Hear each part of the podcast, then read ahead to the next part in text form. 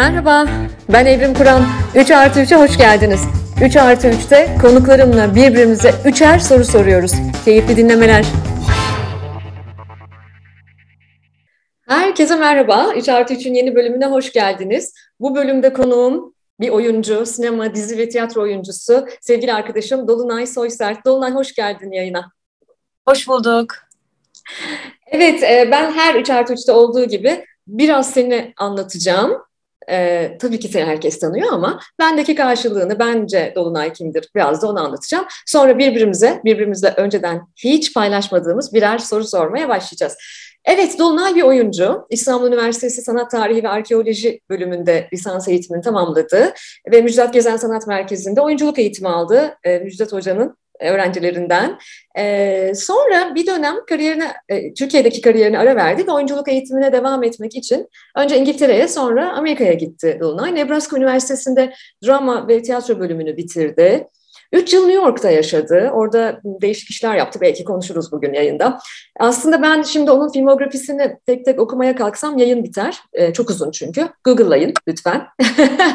ee, şaşırabilirsiniz bu kadar çok belki. Aa evet orada da Dolunay vardı diyebilirsiniz. Onlarca filmde, dizide e, ve tabii ki e, tiyatro oyunlarında rol aldı ama o e, film ve e, dizi endüstrisindeki kariyerini e, çok çok çok önemseyip tiyatroyu bırakmadı bence.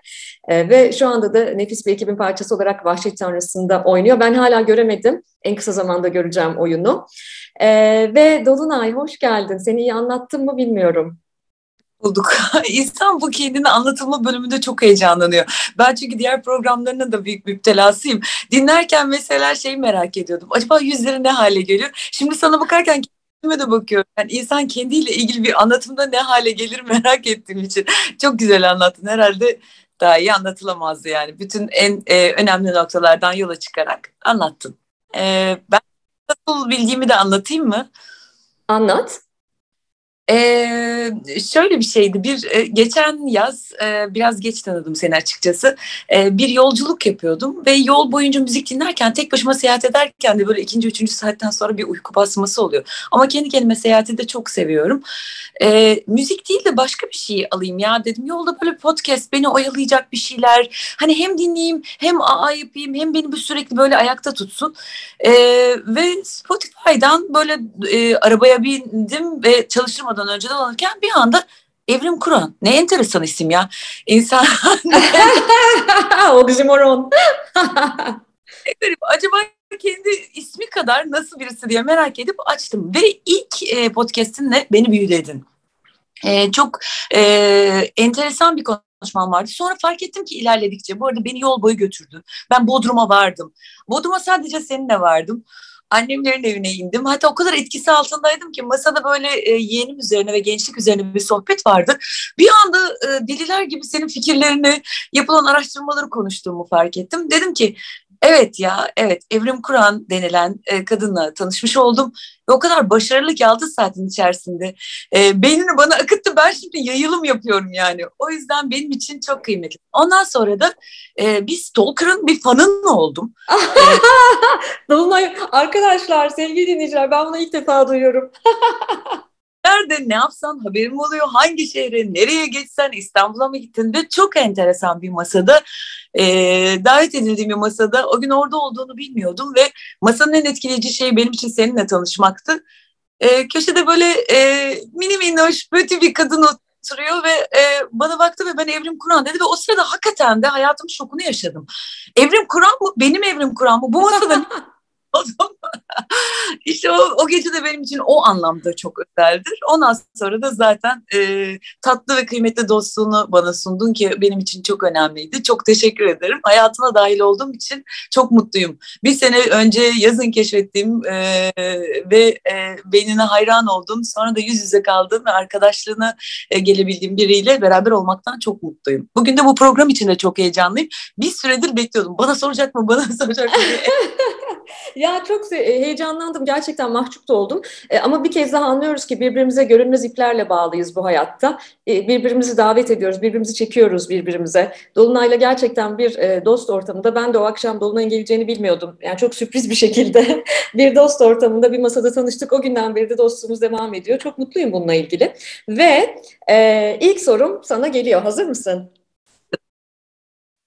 Şimdi e, geçenlerde Gain'de, e, bağımsız e, medya platformu diyelim Gain'de, e, geçtiğimiz yıl Terapist diye bir mini dizide rol aldın. E, bu bir psikolojik gerilimdi. Ve ben bu dizi dünyasıyla çok ilgiliyim Dolunay. Yani ben bayağı dizi seyrediyorum bu arada. Hatta insanların e, şaşırabileceği e, varyasyonlarda çok dizi seyrediyorum. Çünkü bir e, bir araştırmacıyım ve bunu merak ediyorum. Bir de bu dizi filmlerin sadece Türkiye'de değil, dünyada da bir sosyal olgu haline geldiğini düşünüyorum. Yani öyle acayip ki hikaye, karakterler, e, hele bizim ülkemizde bireylerin resmen sosyo-kültürel hayatları üzerinde acayip bir etkileri var. Yani düşünsene yani nihayetinde biz Türkiye'de ölen dizi karakterine gerçek hayatta cenaze namazı düzenleyen bir kültürüz. Ee, ve inanılmaz etkiliyor bu bizi. Dünyada da bu böyle. Yani benim yaşadığım diğer ülke olan Kanada'da da, Kuzey Amerika'da da bu böyle, Avrupa'da da böyle. Bizde birazcık daha derin görüyorum bunu. Ee, ve bunun tabii birçok dezavantajı var. Ee, özellikle ben bir e, toplumsal cinsiyet aktivisti olarak e, özellikle dizilerdeki kadın hikayelerinde çok sıkıntılı haller görüyorum. E, ama bir yandan da son yıllarda Türkiye'de iyi bir şey oluyor. O da şu, dizi endüstrisi, e, tabii ki bu senin uzmanlığın ama dizi endüstrisi ciddi bir biçimde terapi, terapist, e, böyle terapötik çalışmalarla ilgili e, ciddi anlamda bölümler e, yayınlıyor. Ve ben bunu çok e, avantajlı bir durum olarak görüyorum. Çünkü bence dizi normalleştirir. Yani dizide gördüğümüz, dizide şiddeti görüyorsak şiddet normalleşiyor. Dizide bu terapileri e, görüyorsak o normalleşiyor. Çünkü Türkiye'de insanların imtina ettiği, özellikle kadınların imtina ettiği bir hat burası. Ee, ama bunu içselleştirmemiz kolay oluyor. O yüzden umarım Türkiye'de böyle bir araştırma var mı bilmiyorum ama son yıllarda yapılan dizilerde anlatılan bu süreçler umarım halkın terapi alma isteğini veya bu tarz çalışmaları merak etme e, arzusunu tetiklemiştir. Sorun buradan geliyor. E, ne düşünüyorsun? E, terapatik çalışmalarla ilgili sen e, bir oyuncu olarak, Türkiye'de yaşayan bir kadın olarak terapi alıyor musun?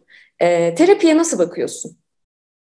E, terapi alıyorum, almak zorundayım. E, yani e, ara ara dönem düzensiz dönemlerim oldu ama e, pandemiyle başlayan süreçte son bir senedir her salı sabahı beni bulamazsınız. E, öğretmenim Mori ile salı buluşmaları derim ben her zaman. e, onunla beraber bir, bir şeyleri çözmeye çalışıyoruz. Çünkü e, şey sadece yaşadığımız toplumla ilgili değil. Bir kere meslek olarak almam gerektiğine inanıyorum ben. E, meslek olarak yıkıcı, psikolojik olarak yıkıcı bir işte çalışıyorum ben. E, reddedilme, beğenilmeme, e, şiddetli saldırıya maruz kalma e, ve e, başaramama gibi bir sürü nosyonu sürekli iç içe yaşamaktayım. Yani e, zannetmiyorum ki sokaktaki herhangi normal bir işle uğraşan insana birileri gidip de seni beğenmedik, sen olmadın, sen yaşlandın, sen çirkinsin, sen olmadın çünkü öbürü daha başarılı. Sen sosyal medyada daha az takipçin olduğu için sen olmadın diye parmak göstererek arzuladığı ve çok hayal kurduğu bir iş sebebiyle e, redle e, sürekli olarak yüz yüze kalmıyor. Ne yazık ki mesleğimin en zor e, ve en korunması gereken, ruhumuzu en korumamız gereken tarafı bu rejection, reddedilme meselesi. Ora konusunda kendinizi geliştiremezseniz sürekli bir yük, yıkıma maruz kalıyorsunuz. Bu işe girerken ben e, genç arkadaşlarımla da öğrencilerle de çok çalışıyorum. Hep şunu söylüyorum kadar sağlam, çelik gibi bir e, karakteriniz ve ruhunuz olmalı ki ve ruhunuza o kadar sıkı sarılmalısınız ki geçecek diyerek. Bu hep böyle eliniz kendi ruhunuzun üzerinde olmalı ve sırtınızı sıvazlamalısınız. Çünkü e, geçecek dediğiniz şey sadece o an için. Yeni bir tanesi daha geliyor ve bir kez daha geçeceğe ihtiyaç oluyorsunuz. Orada çok sağlam durmak, sağlıklı kalabilmek, yeniden hayal kurabilmek, yeniden umut edebilmek. Oynarım bu olmadı ama şu sebepten deyip kişinin sizinle ilgili, ya olayın sizinle ilgili olmadığını, kişisel olmadığını kabul etmek için e, yardıma da ihtiyacınız oluyor. E, ve bunda hiçbir e, sıkıntı görmüyorum. Bilakis şiddetle öneriyorum. Dediğim gibi çalıştığım genç arkadaşlarımla da sizi dinleyecek, en derin, en acılı, en kötü ve kirli tarafınızı bile konuşabileceğiniz bir kutunuz olsun. O bir terapist olabilir sadece. Yani kara kutunuz olmak zorunda. Bunları arkadaşlarınızla da konuşabiliyorsunuz ama şöyle bir gerçekle de ben yüz yüzeyim. Yani e, farklı mesleklerden çok güzel dostlarım var. Ee, bir yerden sonra yolu, yolculuk uzadıktan sonra sizin bu hezimetlerle, dalgalan, dalgalanmalarla, yer yer çok uçlarda yaşadığınız mutluluklarla ilgili yolculuğunuzda e, başka mesleklerle duygusal olarak paralel yürüyemeyebiliyorsunuz. E, kimseden sürekli anlayış bekleme hakkımız da yok. Yani sevenler zaten anlayabildiği kadar anlıyorlar ama ya gene işte senin geçen sene de olmuştu ya geçen sene olanla bu sene arasında duygusal olarak çok fark fark var diye anlatamazsınız onu. Dolayısıyla çevre çevremi de yormamak adına ki çok güzel paylaştığım çok iyi dostlarım var. Belki de hayatımda yaptığım en iyi şey bu benim. Ee, ama dinlemeye hazır olmalarına rağmen yine de o kara kutu başka bir şey en derin, en alt yerlerimden gelen, e, yeri gelir kıskançlık olur, yeri gelir nefret olur, yeri gelir o olmasaydı ben olacaktım aslında deme duygusu olur. Hepsini yaşıyoruz çünkü. Ee, ki ben bir dönem böyle erdemli olmalı, insanın en iyi versiyonu olacağım, bu duyguları öldüreceğim falan gibi şeylere de çok takılmıştım. Şimdi oralardan da geçtim evrimcim açıkçası. Çünkü e, kendini böyle de kabul etmek çok güzel. Yani evet birisi çok güzel bir iş yaptığı zaman kıskanıyorum. Çünkü güzel bir iş ve orada olmak istiyorum ve bunda bir sıkıntı yok. Bunun içerisinde kötülük tohumu olmadığı sürece arzu şahane bir şey bence. Arzumu da, kıskançlığımı da, bir yerlerde olamamamı da veyahut da bir yerlerde olduğum zaman başkalarının ne hissettiğini de kabul ettim, görüyorum e, ve bunu hayatımın içerisine daha yumuşak yedirmeye çalışıyorum. Ama dediğim gibi bu biriyle konuşarak olabiliyor. E, bazen kendimi çok yalnızlaştırdığım ve hiç kimseyle konuşmadığım dönemlerim de oldu. E, oralar çok da iyi değil. Kendimi cezalandırdığım dönemlermiş gibi geldi görüyorum ki. E, kapalı kalmak faydalı olmuyor. Kafası çok karışık, çok düşünen, çok hızlı düşünen birisiyim. E, eğer akmazsa bloke oluyor yani yer içerisi tıkanıyor. Dedim şu yumakları bir açayım ben, bir salayım böyle. Böyle e, terapistime de söylüyorum diyorum bazen kedi gibi görüyorum sizi. Ben böyle sanki karışmış bir gün yumağıyım. Böyle küçük küçük büyük bir sabırla ilmek ilmek açıyorsunuz ve yere böyle düzgün düzgün yığıyorsunuz. Buyur şimdi kazak ör diyorsunuz bana. Öyle bir hissiyat yaratıyor gerçekten de terapistim ben de dizilere geçeceğim. Türkiye'deki dizi durumuyla ilgili Evet bundan 10 sene önce de yer yer terapi aldığım o zamanlar oldu. Kendi üzerimden anlatayım. Çok kolay konuşamıyordum. Hatta e, anne ve babama bile söylediğim zaman ne oldu neyin var diyorlardı bana. Ee, benim bir şeyim olmasıyla ilgili değil hiçbir şeyim olmadığı zamanda da terapistle konuşmak şahane gelebilir insana. Mesele orada e, bir algının değişmesi. Mesela çok net annemde gördüğüm şey kırmızı odayla algısı değişti. Ee, önce yeğenim değiştirdi onu çünkü çocuklar şu dönemde ergenliğe girerken pedagog yardımı almak zorunda kalıyoruz. Biz çok enteresan bir şey oldu.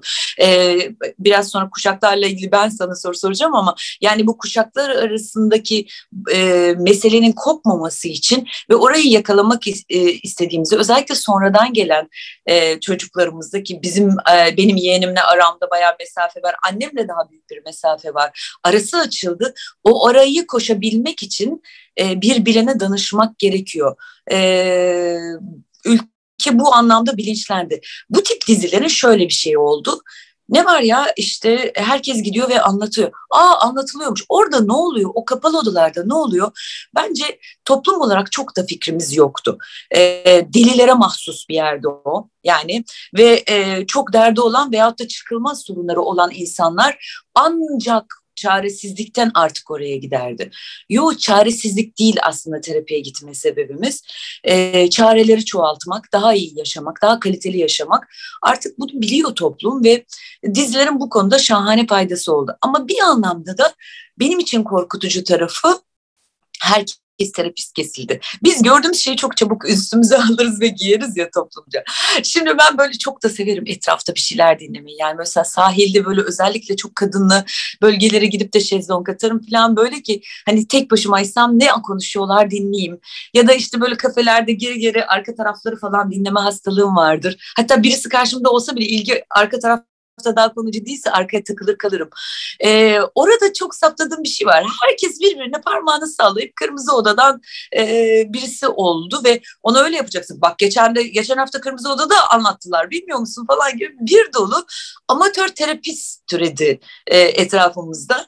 Ama bu da bir gerçek yani. Hani dediğim gibi e, mafya dizilerinin olduğu zaman da erkeklerimiz e, hemen her yerde siyah gömleklerle, siyah takım elbiselerle kravatsız gezmeye başladı. A dizileri döneminde başka bir sendrom yaşandı.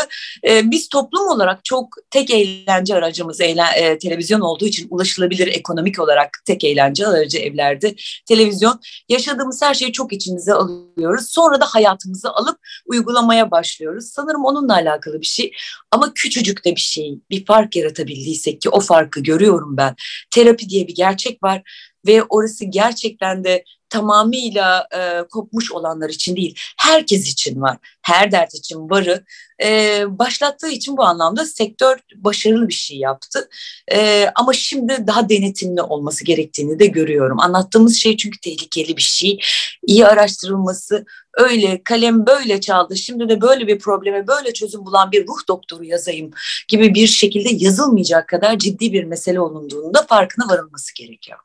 Çok Bence. önemli, çok doğru söylüyorsun. Çok önemli bir noktaya temas ettin. Yani toksikolojinin felsefesi zehir yoktur, doz vardır. E, bunu evet. dozunda tutmak ve gerçekten çok uzman ekiplerle çalışmak çok kıymetli. E, umarım e, bu konuda daha da iyi yerlere gider sektör. Türkiye'nin en iyi sektörlerinden birinin, en başarılı, en çok ihracat yapan neredeyse sektörlerinden birinin dizi sektörü olduğunu görüyorum. Avantajlı taraflarından, olumlu taraflarından görmeye çalışıyorum. Hepinizin tabii ki katkısı çok büyük. O yüzden hepiniz hepinize ayrı ayrı bütün sektöre teşekkür ediyorum ben de sıkı bir dizi izleyicisi olarak. Ve soru sırası sende. Sırası ilk önce mesleğinle ilgili, şu an yapmış olduğun şeyle ilgili e, sormak istiyorum. Şimdi bir araştırmacı olarak yani eğer seni tanımasam e, her ne kadar konuşmalarında işte ne bileyim saz çalan, şarkı söyleyen, şahane bir kalemi olan bir kadın olduğunu bilmenin bir tarafında sadece podcast'te soru cevapları dinleyen birisi olsa seni hiç böyle düşlememiştim tabii karşımdaki gibi bambaşka bir kadın düştüm. Şimdi hiç o e, şeyi hayal gücümün o prototipi üzerine konuşmayacağım seninle ama bir formatım vardı bende görsel olarak. Ee, sonra karşılaştığımda bir kez daha şaşırmama sebep olan şey çok gülen hatta gülümsemeden oluşan bir yüzü olan ve keyifli bir kadınla karşılaştım. Sonra dedim ki çok sert araştırmalar bunlar. Okudum da araştırmaları. Ee, e, senden sonra tabii ben oralara da girdim ve e, okumaya başladım. Yani o kadar enteresan ve sert şeylerle yüzleşiyorsun ki bu ülke sert bir ülke zaten. Oranın gerçekleriyle e, araştırırken ilk önce yüzleşiyorsun sonra da aktarıma geçiyorsun. Doğru bir dille aktarmak, doğru şekilde aktarmak üzerine.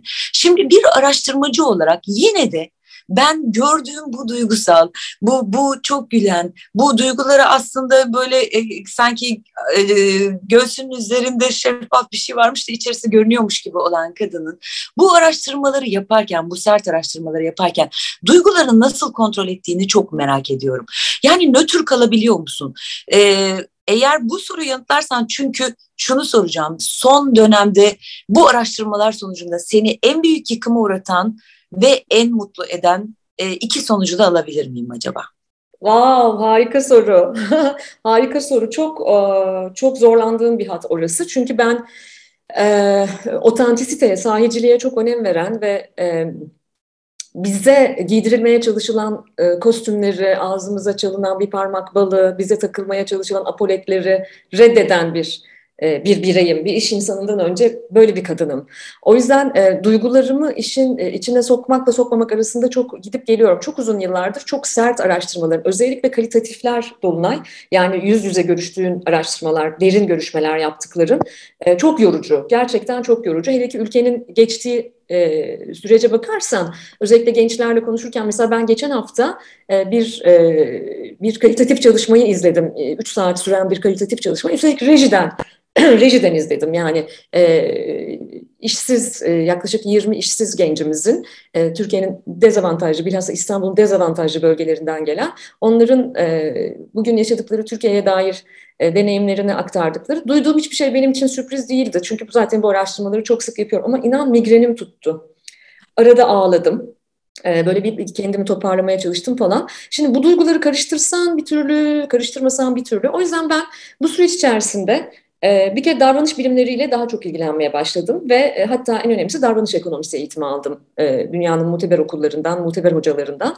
Ee, bunları bunları denetleyebilmek son derece önemli. Çünkü safsatalara düşebilirsin eğer bir araştırmacı olarak duygunu çok fazla işin içine katarsan. Çünkü benim de siyahlarım var, beyazlarım var, kırmızı çizgilerim var, e, e, inandıklarım var, e, ödün vermeyeceklerim e, var, e, müdana etmeyeceğim konular var. Ama bir araştırmacı olarak da objektif kalmak zorundasın.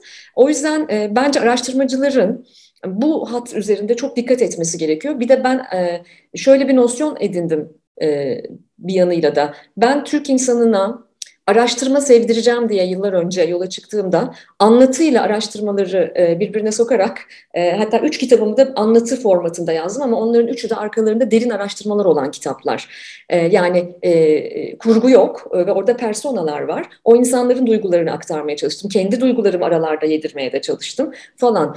Bunlar çok çok tabii sarsıcı ve yıpratıcı oluyor ama ee, çok kaçındığım safsatalar var benim. Ee, yani safsatalara düşmemek için hem kendim hem ekibimi gerçekten çok yetiştirmeye çalışıyorum. Ee, birbirimize ekibimle, ekip arkadaşlarımla çünkü bunları tek başıma yapmıyorum. Sık sorduğumuz bir soru var. Peki bunu nereden biliyorsun? Yani bir çıkarımda bulunduğumuz zaman işte içgörü deriz biz ona. Peki bunu nereden biliyorsun? O yüzden bizim e, e, gerekçelerimiz, gerekçe sıralamalarımız vardır. Bana bunu ispatla. Yani böyle bir kritik bulgumuz var. Bu kritik bulguya nereden geldik? Bana bunu çok farklı hikayeler üzerinden anlat. E, bana datayı ver. O yüzden bizim yaptığımız iş şu. Datayı yani veriyi içgörüye çevirme işi.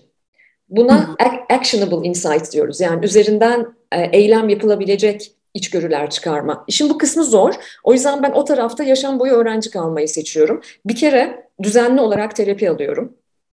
Çok düzenli ha. olarak terapi alıyorum ve bunun çok önemli olduğunu düşünüyorum bizim meslekte de. Çünkü çok yıpranıyorsun, e, sarsılıyorsun, e, bazen umudunu kaybedebiliyorsun falan. Ötesinde e, dediğim gibi davranış bilimleriyle ilgili eğitim alıyorum, aldım, çok okuyorum, çok çalışıyorum ve düşünce tuzaklarına düşmemeye çalışıyorum. Bir de düşünce tuzaklarına müşterini de düşürebilirsin biliyor musun? Yani senin araştırmalarınla stratejik karar verecek insanları da düşünce tuzaklarına düşürebilirsin. O yüzden bunlara dikkat ediyorum. Ee, bilmiyorum sorunun bu bölümünü, birinci bölümünü yanıtlayabildim mi?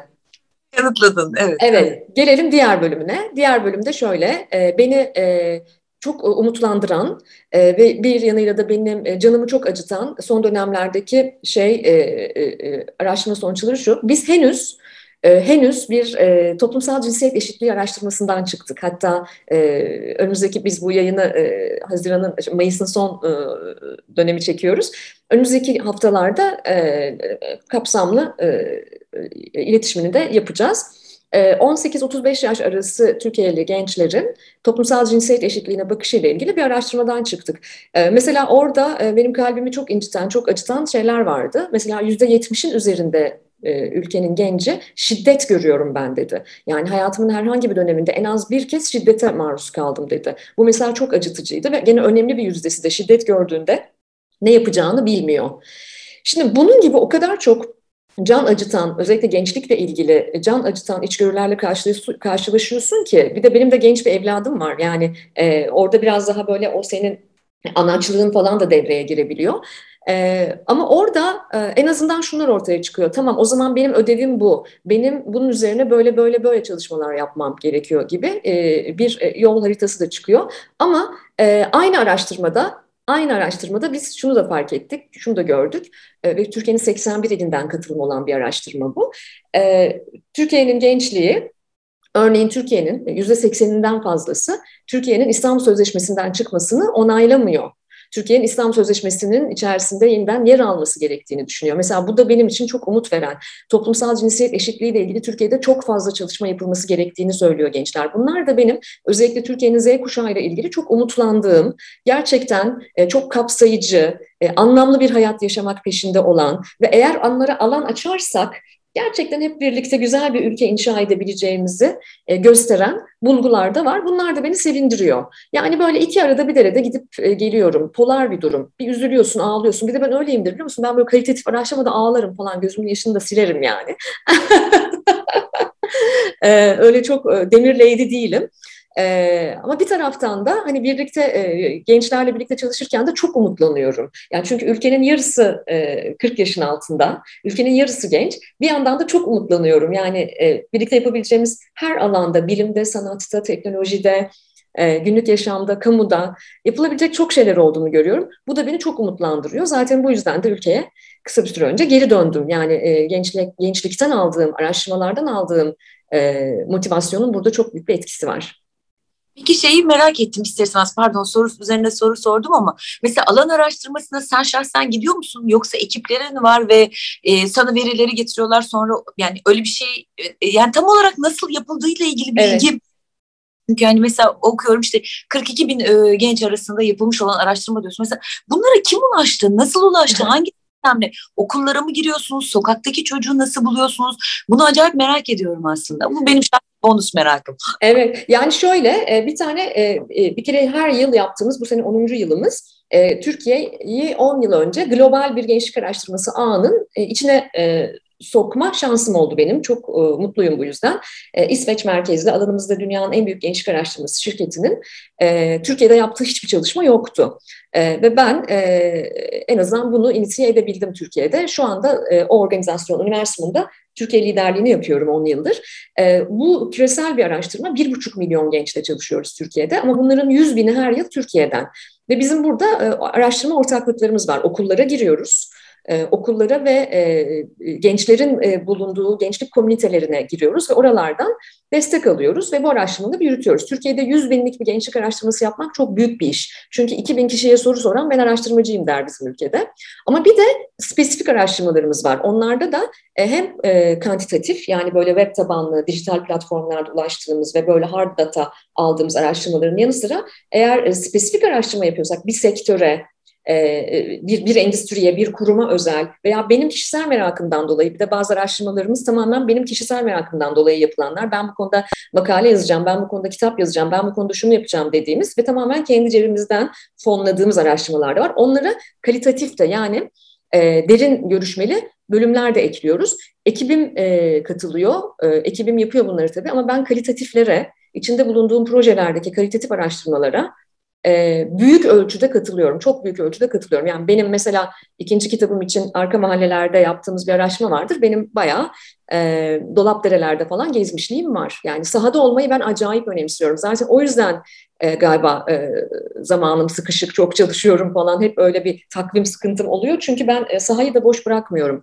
Bu sebeple de haftanın yedi günü çalışıyorum. Yani cumartesi, pazar saha neredeyse mümkün mertebe gitmeye, bulunmaya gayret ediyorum. Ya da böyle e, e, e çeşitli e, derin görüşmelerin olduğu bazı çalışmalar duyuyorsam da mutlaka gidiyorum. Benim için çünkü e, onu görmek, beden diline bakmak, e, topluluk içerisindeki tavrını görmek, arkadaşların, genç arkadaşlarımın bunlar çok önemli. Hatta e, pandemi sürecinde de bunu hiç aksatmadık. Pandemide de bu kalitatif araştırmaları e, dijital platforma taşıdık. Zoom'dan yaptık ama yine de e, iki buçuk üç sene boyunca neredeyse o yüz yüze etkileşimi hiç kaybetmedik. Kitapları da böyle yazıyorum. Kitaplarda da dijital araştırmalarımız yok sadece üzerine yaptığımız derin görüşmeler de var. Buradan da bütün araştırmalarımıza katı, katılanlara, dinleyenlere çok teşekkür ediyorum. Çünkü biz e, kantitatif yani sayısal bir araştırma yaptıktan sonra derin görüşmeye gelir misiniz? Yani o esnada derin görüşme yapacağız ikinci etapta gelir misiniz dediğimizde çok büyük bir talep var.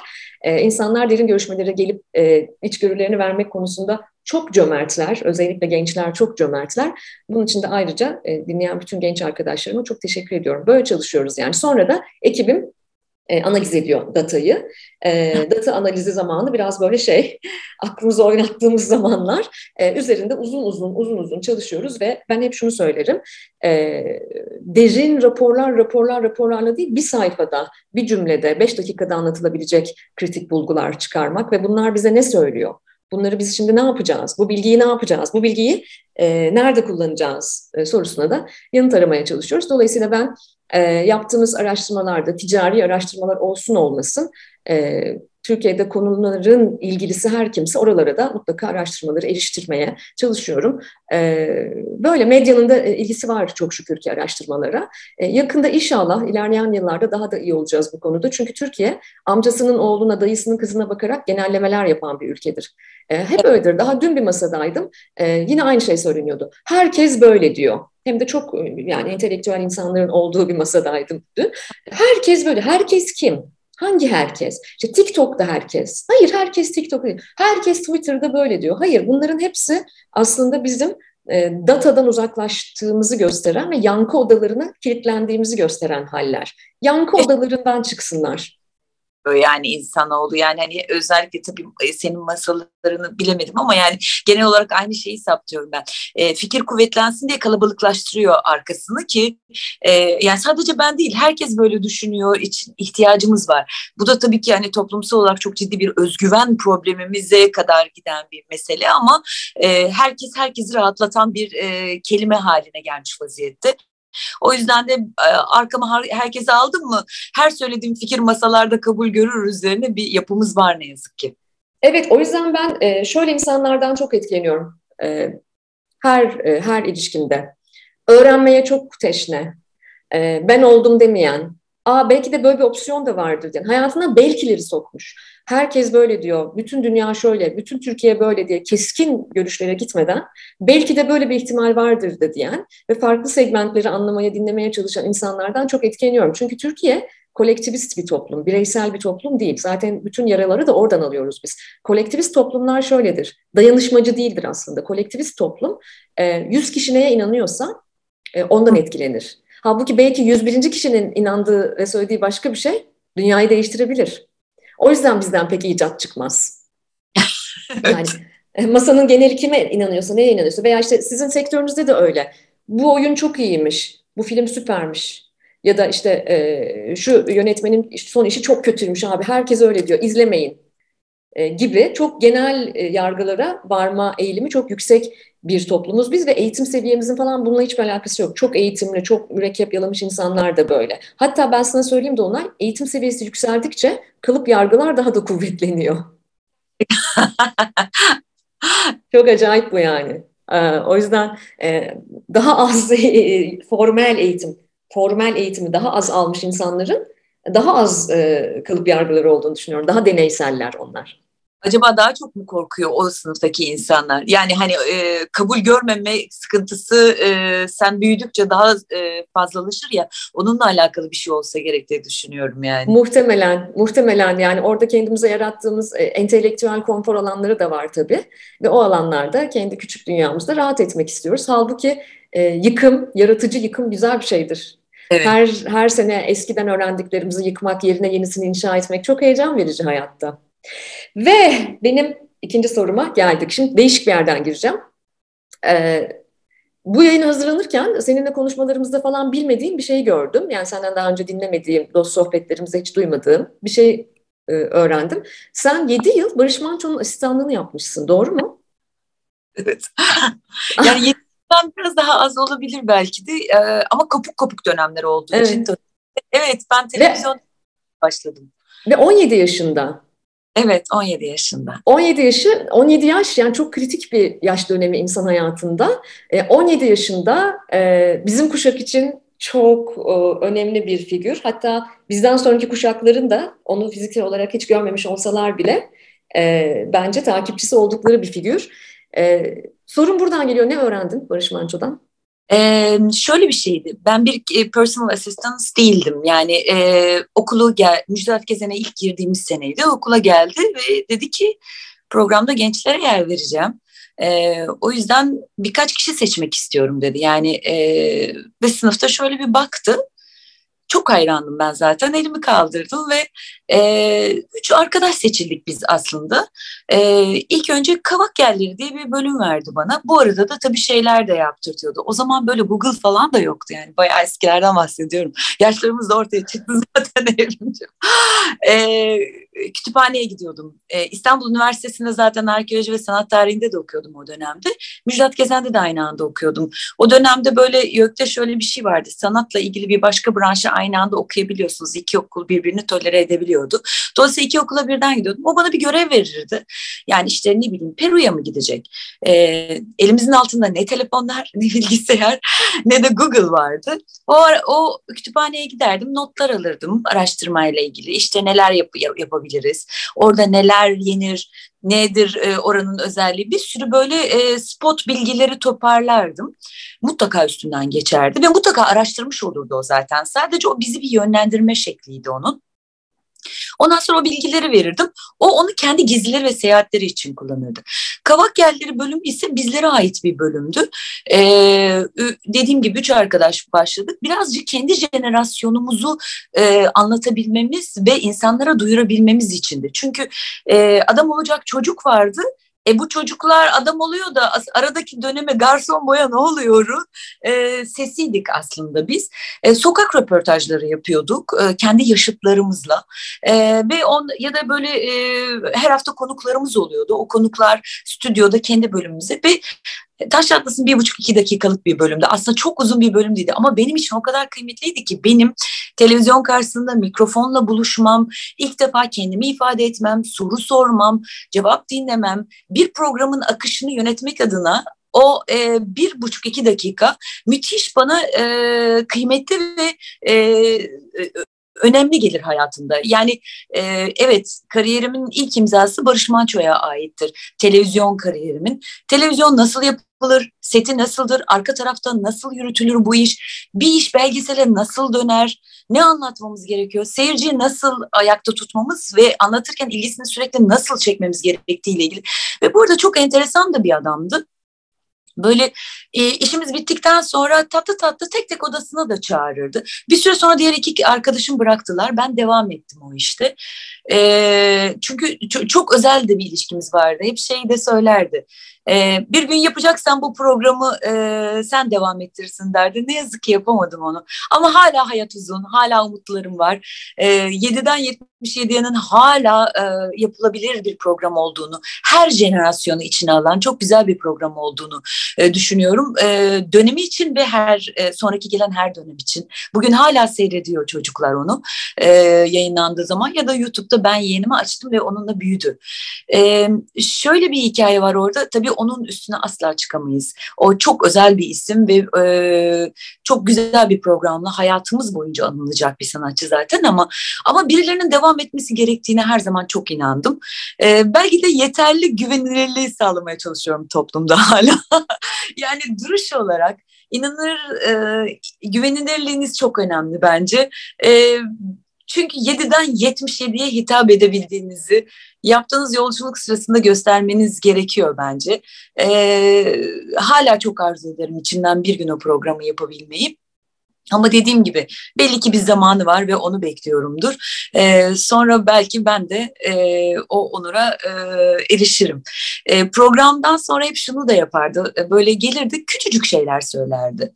Hani sen orada e, birisi sana konuşurken kafan hafif öneydi ya bir daha sakın yapma Dolunay derdi mesela. Neden? E, çünkü kamera sende ve sen dinlemezsen seyirci dinlemezlerdi. O küçücük mesela minicikti. Ve hayatım boyunca sadece kamera karşısında değil her konuda ne anlatılırsa anlatılsın. Kesmem gereken yeri eğer çok felaketse konuşma. Bazen hayatımızda oluyor hepimizde yani maruz kalıyoruz. Kesmem gereken yeri doğru kollayarak ama ne anlatıldığını hep dikkat ederek göz temasıyla dinlemeye özen gösterir, gösterdim. Böyle küçük küçük hayatıma bak burada bu var, burada bu var, burada bu var diyerek böyle imzaları atıp benim o gelişim sürecimde e, benden e, küçük bir televizyoncu çıkarmayı e, hedefledi ve e, e, bugün hala televizyonu çok severek yapıyorsam da başarmıştır da diye düşünüyorum. E, sonrasında Kavak Yerlerinden sonra bir dönem Resto diye bir program yaptık. O adam olacak çocuğun içerisindeki bir programdı. Orada Mine ablamız vardı, İpek ve ben vardık. İşte çocukları e, e, Barış abiye teslim ediyordu. Küçük şakalar yapardı, paslaşırdık. E, sonra ufak ufak gezmeye başladık. E, sonra benim kariyerim artık gezmeye müsaade etmemeye başladı. Çünkü İstanbul Şehir Tiyatrolarına girdim o dönemde ve tiyatro hayatımda çok yoğun olunca da e, bizim iletişimimiz hep bir e, abi kardeş, bir e, usta çırak olarak devam etti. Buradan yolculuğu benim için hayatımda en zor şeylerden bir tanesiydi. Hala o o gün geldiğinde, yılın o günü geldiğinde hiç o günü sevmem. O gün herkes ona dair bir şeyler dinlemeye özen gösterirse ben hiç özellikle oralara girmemeye, o gün o o müzikleri dinlememeye, onunla ilgili görüntülere bakmamaya özen gösteririm. Çünkü bu beni çok daha yıpratıp yıkıyor. Çocukluğunuzdaki insanlar, gençliğinizdeki insanlar aslında heykeltıraşlar. Ee, onlar e, ne yapıyorsa onun üzerine oradan kalıyorsunuz. Sıkı yaptılarsa, içine iyi bir iskelet oturttularsa, bir şeyler oluyor etraftan. Ee, yağmurda çamurda kalıyor o heykel ama çok da yıpranmıyor. Ee, bu anlamda benim için benim heykelimin e, iskelet mimarıdır derim. Ee, o yüzden de çok sevgiyle anıyorum. Nur içinde yatsın. Nur içinde yatsın. Ne kadar güzel oldu. Ee, ne güzel andık onu ve benim de bir kuşak araştırmacısı olarak tabii ki çok özel bir ilgim ve sevgim var ona. Çünkü bence Türkiye'nin ilk kuşak araştırmacılarından biridir o. yani benim çok hayal ettiğim o kuşakların bir arada çeşitlilik ve kapsayıcılıkla bulunduğu dünyayı e, bize küçüklüğümüzde ilk gösteren, bana ilk ilham verenlerden biri. Dilerim ki ee, onun çıraklarından biri olarak dilerim ki bu program devam eder, bu programlar devam edebilir. O kadar ihtiyacı var ki Türkiye'nin 7'den 77'ye bir araya gelmeye. E, dilerim ki o günleri görürüz Dolunay, çok arzu ederim. Çok dilerim. o dileği sağ o zaman burada. evet bu dileği saldık burada. Vallahi bu yayınlardaki dileklerimiz gerçekleşiyor an söyleyeyim sana bak. Sen mi? Biri zaman bitirmeden. evet soru sırası sende. E o zaman madem dilekten açtık hemencecik aslında soru sıramı değiştiriyorum. Başka bir şeyi söyleyeceğim. E, şimdi bu kadar Türkçe'ye hakim bir dil. E, bu kadar akıcı bir konuşma, bu kadar yaratıcı bir beyin. Benim mesela okuduğum şeylerde ve de e, dinlediklerimde şu da çok şaşırtıyor. Çok böyle gülümseten müzik bir kafan da var. Böyle mesela bak şimdi nereden bu aklına geldi filan dedirtiyor bana. Fikirler de öyle. E, benzetmeler çok şaşırtıyor. Yani mecaz kullandığın şeyler, kendince yaptığın, hayatın içerisinde yaptığın benzetmeler ve karşılığının bende olması ve gülümseyerek evet tam da bunu demek istemiş. Aslında nasıl da kafamdakini söylemiş filan dediğim bir yerde şöyle bir şey düşünmüştüm. Bunu bu, bu bir süre önce düşündüm hatta böyle bir e, e, şarkıda söylediğim bir podcastini böyle tekrar dinlediğim bir şeydi bu e, e, Ahmet Kayalı bir program yapmıştın. Hatta o programdaydı. Dedim ki nasıl merak ederim bu kadının yarattığı karakterleri. Acaba bu kadın kalemi eline alsa da bir hikaye yazsa ne yazardı? Ve e, acaba böyle bir şey olacak mı? Bir roman bir şey. Yani araştırmaları bir tarafa tutuyorum. O kalem onun başka bir bilgi için bir şey için bize çalıştı. Ve onların da zaten e, benim için okunası olmasının sebebi klasik istatistik bilgi değil de farklı bir bakış açısının olmasıydı. Çünkü çok araştırma okuyabilen biri değilim açıkçası. Başka bir sunumu olması gerekiyor. Benim o konudaki ön yargımı da kırmıştır senin kitapların. Ama şimdi mesela böyle diyorum. Böyle bu kadar renkli anlatım ve böyle renkli bir dünya, çok hızlı çalışan bir beyin var. Buradan nasıl karakterler çıkar ve bize nasıl bir hikaye anlatırlar? Çünkü bir tarafını yani e, çok modern bir, yaşantın var gözlemlediğim kadarıyla ama çok sağlam sıkı sıkı tutunduğun otantik bir tarafın var. Ankara'daki o yaşam çok ilginç. Bir askerlik geçmişi var şimdi böyle bu kadar çok verilerle dolu bir e, kadının nasıl insanlar yaratacağını ve ne anlatacağını, nasıl bir hikaye anlatacağını merak ediyorum. Bir hikaye anlatsaydın baş karakterin ne söylemek isterdi ve neyi anlatmak isterdi? Süper soru. Buradan editörüme sesleniyorum sevgili Önder Abay. E, bu soruyu çok alıyorum son zamanlarda. E, çünkü ben e, serbest mecralarda araştırma dışı yani kariyerim dışı yaptığım iş dışı şeyler yazıyorum ve e, okuyucum bunu benden istiyor. Artık böyle şeyler yazsanız hani e, böyle karakterler olsa hatta bir roman yazsanız falan diyenler var. E, bir gün bunu yapacağım. Şu an dördüncü kitabımı çalışıyorum. Dördüncü kitabım yine bir araştırma kitabı ama daha e, anlatı tadını daha yoğun e, duyacağımız ve bence özellikle kadınların daha çok seveceği bir kitap olacak diye düşünüyorum. Hayalim e, tabii ki e, e, bir kadın e, kitabı yazmak ama bunu bu geçişte yani dördüncü araştırma kitabında e, bir geçiş olarak e, görüyoruz bunu. E, önümüzdeki dönemde planladığımız, e, yayın evimle, editörümle planladığımız e, iki kitap var. Bunlardan bir tanesi bu araştırma kitabı. Bir diğeri beni artık daha serbest e, e, serbest olarak insanların görebileceği. Ben e, ben e, bir kadın hikayesi yazmayı çok istiyorum. E, olanca gerçekliğiyle.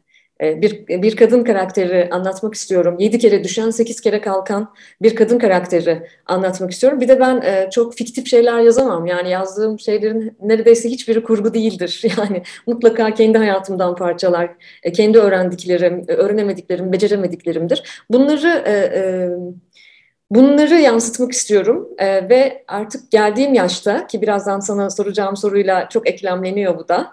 Ee, geldiğim yaşta, geldiğim hayat deneyiminde de hiçbir otosansür kullanmadan bir kadın hikayesi yazmak istiyorum. Bir kadın yazar olarak otosansür kullanmadan bir kadın hikayesi yazmak istiyorum. Çünkü e, tek başıma e, iş yaşantısında ayakta durmaya çalışan e, bir iş insanı olarak e, hayatımın belki de en renkli zamanlarını e, otosansüre kurban etmiş olabilirim Türkiye'de ayakta kalmaya çalışan biri olarak. Aslında en büyük hayalim bu. Hiçbir alanda otosansür kullanmayan, yani duygusunu anlatırken, zayıflıklarını anlatırken, kırılganlıklarını anlatırken, öfkesini veya kıskançlıklarını insana dair e, ne varsa, nasıl duygular varsa. O yüzden ben e, kendime izin vermeyi biraz geç öğrenmiş olabilirim. E, duygularıma kendime izin vermeyi. E, kendine izin veren, kendine izin vermeyi öğrenmiş bir kadın hikayesi yazmak istiyorum. Çok istiyorum. Bu arada e, ben defterlere yazarım genelde Dolunay. E, şu anda da bir defter var böyle. Hmm. O defteri e, derleyip, toparlayıp e, yayınlamayı çok istiyorum. E, vakti var, herhalde birkaç yıla gelir e, diye düşünüyorum. Bakalım.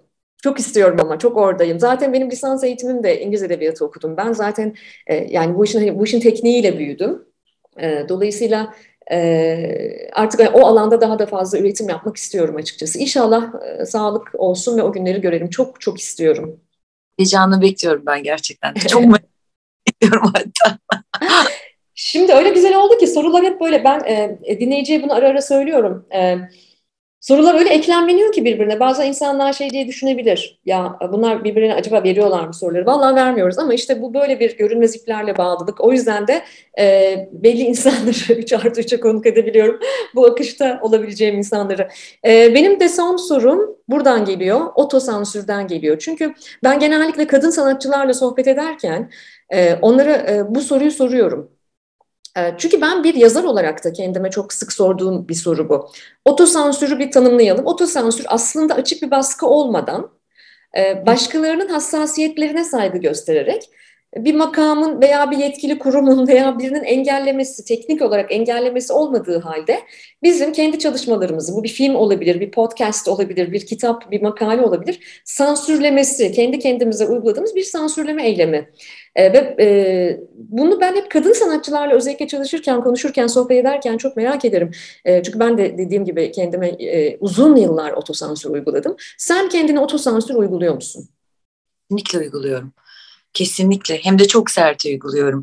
Ee, kendimle e, savaşımın içerisinde de e, e, bir tarafta var. Yani şimdi dolunay olmak, sanatçı dolunay olmak, sanatta e, yapmam gerekenler içerisinde kullandığım sansürler bir sürü çeşitli son, e, sansürlerim var aslında ve çok acı kendimde de saptadığım ve çok net gördüğüm bir şey üzüldüğüm bir konu ve savaştığım bir konu şu aralar.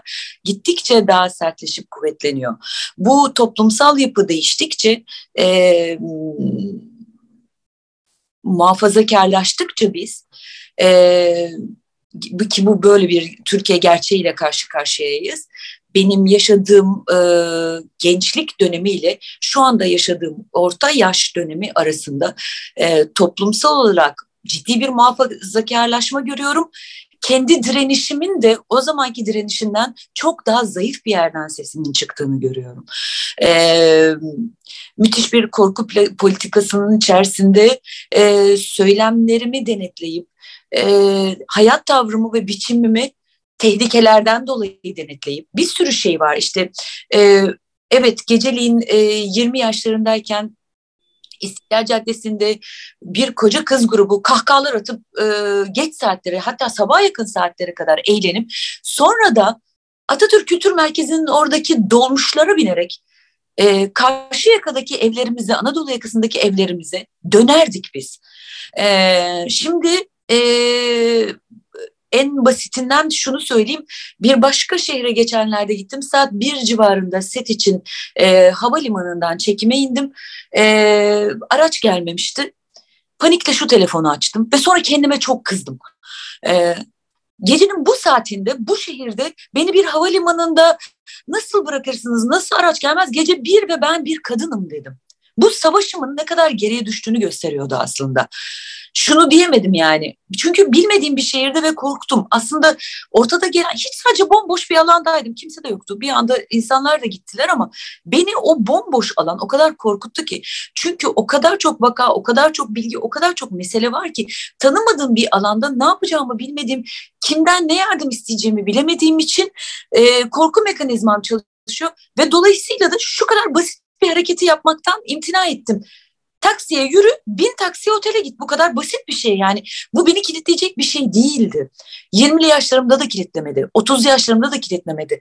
Neden 40'ların sonlarına gelirken kilitliyor? toplumsal durumdan dolayı.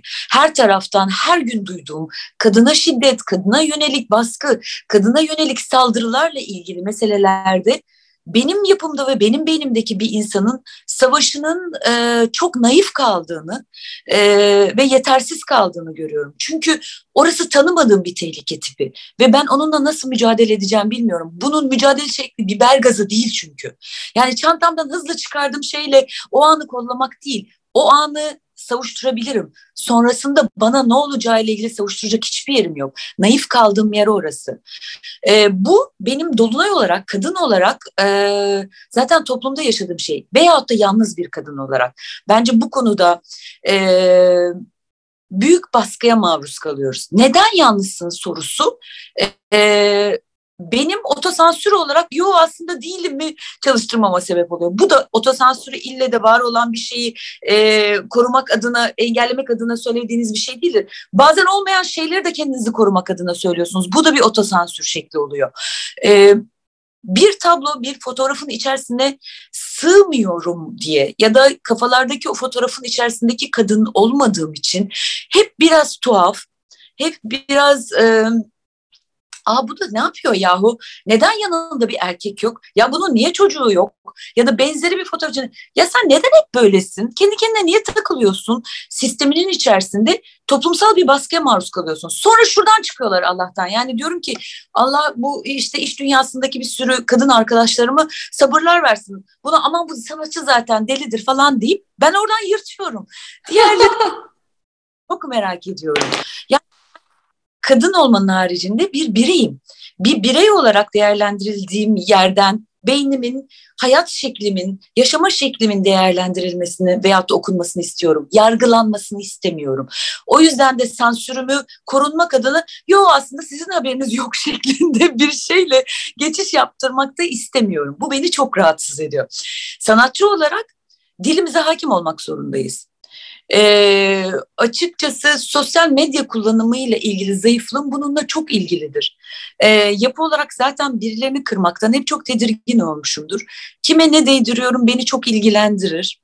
Hep e, karakter canlandırdığınız zaman, farklı farklı karakterleri canlandırdığınız zaman empatiniz yoksa zaten yapamazsınız. Empatiniz yüksek oranda gelişiyor. Ee, ve öyle bir şey oluyor ki hayatınız bazen siz değil de empati haline geliyor. 40 defa düşünürüm, e, 40 defa e, üzerine kurulurum, çoğu zaman da vazgeçerim. Kimlere değebileceği çok önemlidir benim için. Bu da benim e, bir tık e, sessiz e, ve otosansür çok yüksek bir insan haline getirdi. Daha hoyrat, daha ağzıma geleni söylerdim. Çünkü bunun cezası da yoktu, kınaması da yoktu, parmak sallayanı da bu kadar çok değildi. Fikirler daha özgürdü, konuşmalar daha özgürdü. Geçmişe ah ah ne günlerde diyerek böyle ahlanıp bahlanan birisi olmak istemiyorum bu jenerasyondan. O öyle yaşandı. Da niye geri gittik? Oraya çok takılıyorum. Biz onu o kadar özgür, o kadar güzel e, ifade ederken ve yine o zaman da fikir özgürlüğüyle ilgili dertlerimizi, e, sanattaki özgür olamama halimizi yine o zaman da tartışırken bugün buradan o özgürlüğe gıptayla bakmak 20 sene sonra o kadar canımı yakıyor ki ve işin içerisindeyim.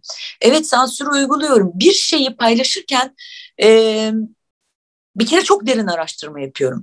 Kim vardı işin içinde, kim zarar gördü, gerçek canı acıyan kim, gerçekte haksızlığa uğrayan kim, Bunu e, kadına şiddet ya da toplumsal şiddet olayları için söyleyemeyeceğim. Burada zaten her zaman e, çok net bir tavrım var ve e, kadınlar, hayvanlar, çocuklar tüm insanlar için korunmayla ilgili sıkıntısı, sıkıntısı olan ya da kendini koruyamayan her canlı için bu konuda tavrım çok nettir ve her zaman aynı cesaretle devam eder. Bunun sonu nereye gider hiç bilmiyorum. Fark etmez benim için ama gözümün en kara olduğu yerler buralar. Bu sebepten dolayı atacaklarsa buyursunlar aslında şanlı şanlı otururum hapiste derim her zaman.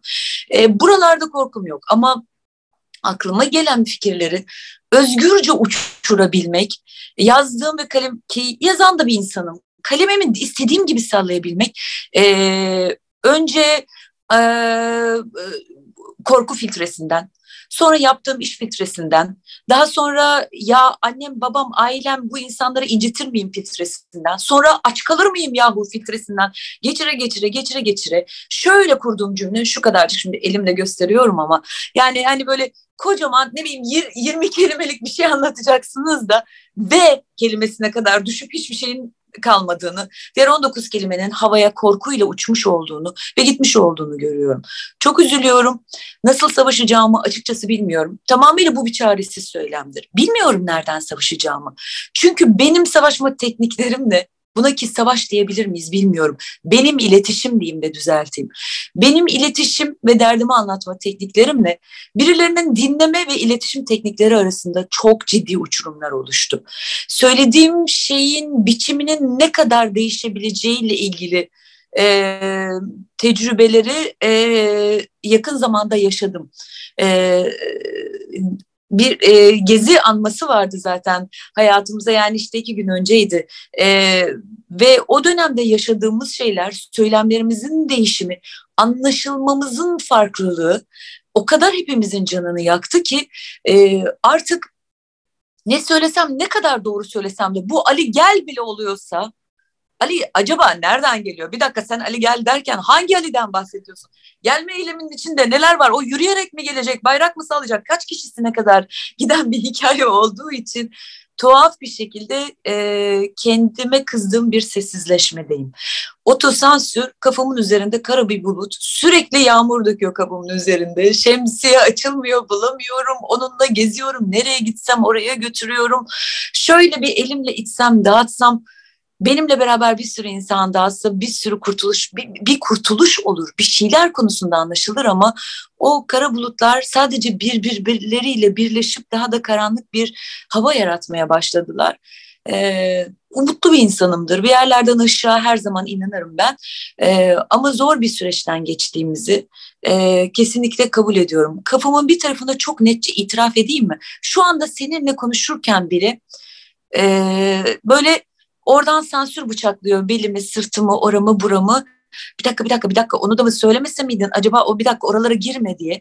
Kafamın diğer tarafında o sürekli olarak çalışan bir şey halinde. Nasıl bu hale geldik? Ee, ben kendi gençliğimin delişmen, her şeylere konuşan, her şeyi konuşabilen öğretmenleri olan ve konuşturtan, e, meydanlarda bağıran, 1 Mayıs'larda e, şiirler okuyan halimi çok özlüyorum. Ee, bu gençlerden almış olduğumuz bu şey için gerçekten çok üzgünüm. Yetişkin bir birey olarak ne değiştirebilirim acaba? Derdim bu ee, dediğim gibi madem o fotoğrafa sığmıyorum, o fotoğrafa sığmayan bir deli olarak bari bir şey yapabileyim derdindeyim şu aralar ama nereden, kimle, nasıl başlayacağım büyük bir soru işareti. Ee, belki de o soru işaretini yıkıp gelin benle başlayın demek e, ve umudun kendisi olmak gerekiyor. Ee, ama e, dediğim gibi çok fazla vakit kaybetmeden e, buna da harekete geçmek gerektiğine inanıyorum. Bir cesaret. Aslında e, başladım bile. Bir Alman atasözü önce küçük ekmekler pişirin der ve ben buna çok inanırım. Tabii ki çok sistemsel problemlerimiz var bizim Türkiye'de özellikle kadınlar olarak. Çok sistemsel problemler var ve biz onların değişmesini bekliyoruz tamam mı Dolunay? Belki önümüzdeki sene seçimlerde iktidar komple değişecek ama bizim problemlerimiz e, değişmeyecek. Neden biliyor musun? Çünkü e, önce küçük ekmekler pişirmeye başlamalıyız. Yani önce kendi e, kişisel ilişkilerimizden, önce birebir yaklaşımlarımızdan. Mesela belki kız kardeşliği hatırlamalıyız. Belki de önce birbirimizi linç etmekten vazgeçmeliyiz.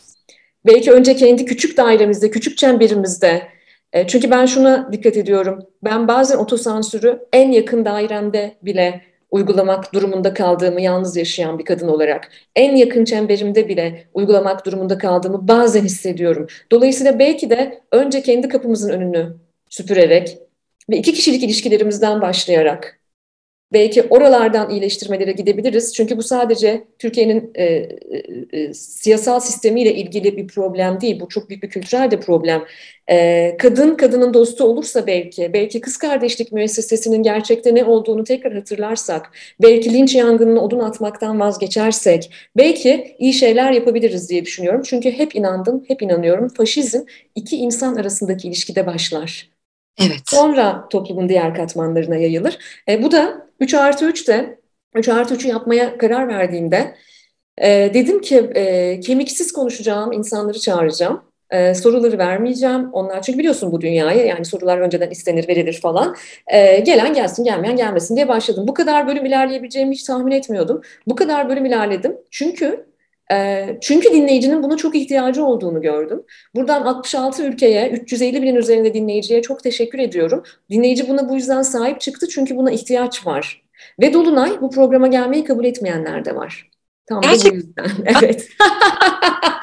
o yüzden bence bunların hepsi birer güzel adım. Evet, evet, evet. Hiç Ve son, son soru sırası sende.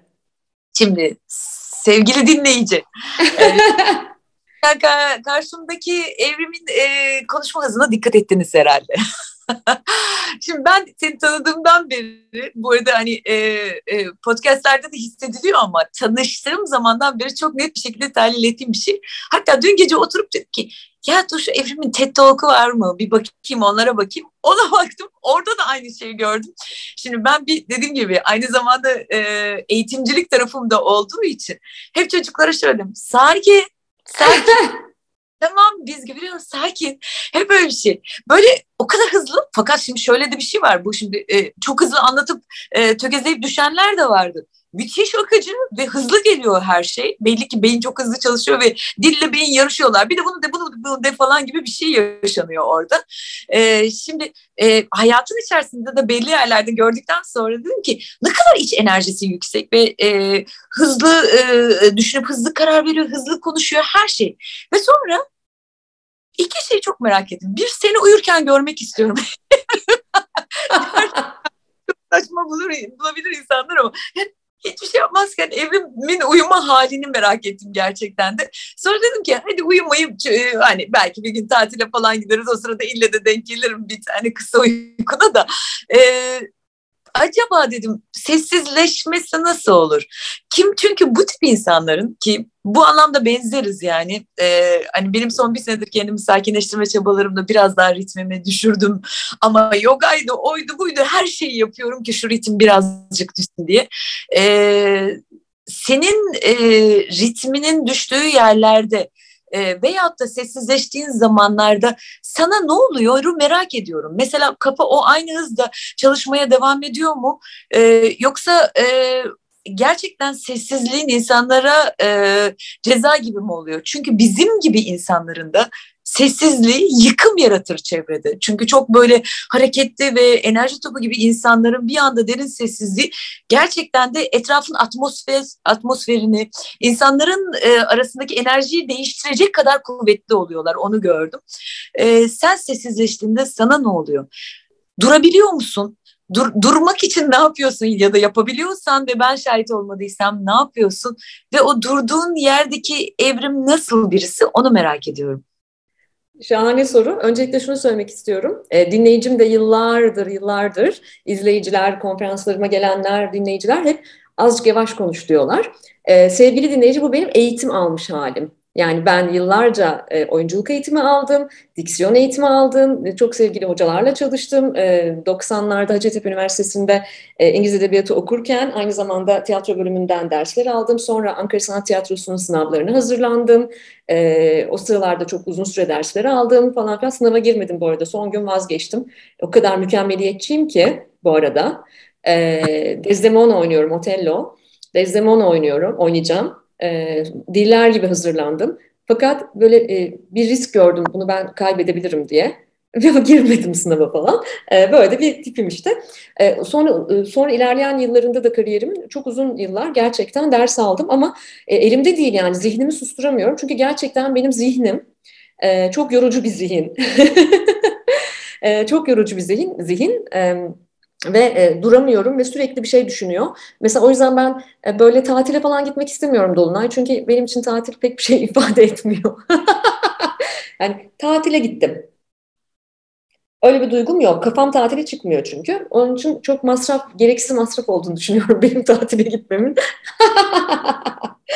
ee, çok istiyorum. İnşallah e, sonra konuşalım bunları Dolunay. Belki sen beni daha yavaş konuşmamı sağlayabilirsin.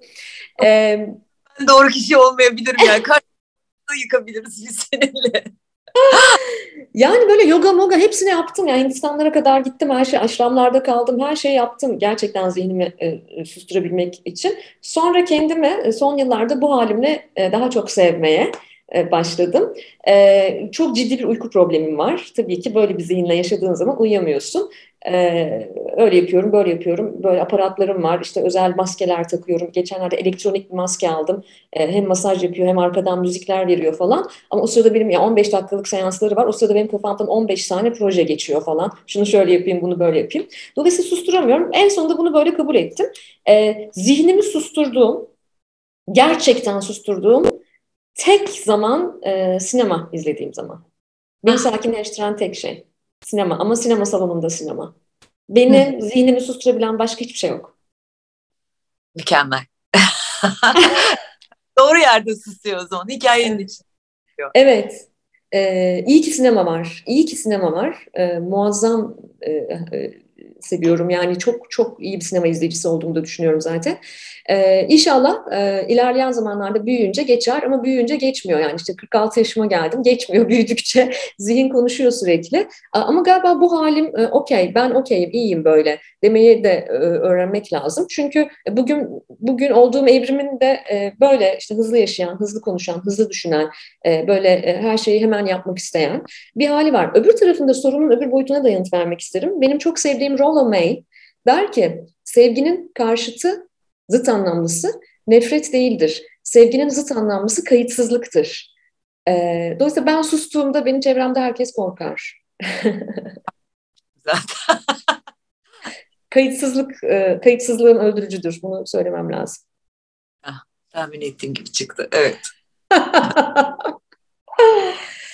Dolunay harika oldu. İyi ki geldin. Geldim. Bu arada şey, yapıyorum. Gerçi üzerinden geçmiş olacak ama bugün size İzmir'den sesleniyorum ben. Çünkü turnedeyim. Güneyli Bayan. Sen Ankara sanat dediğin için söylemek istedim. Ee, Ankara Sanat Tiyatrosu e, sonrasında Perde Tiyatrosu oldu.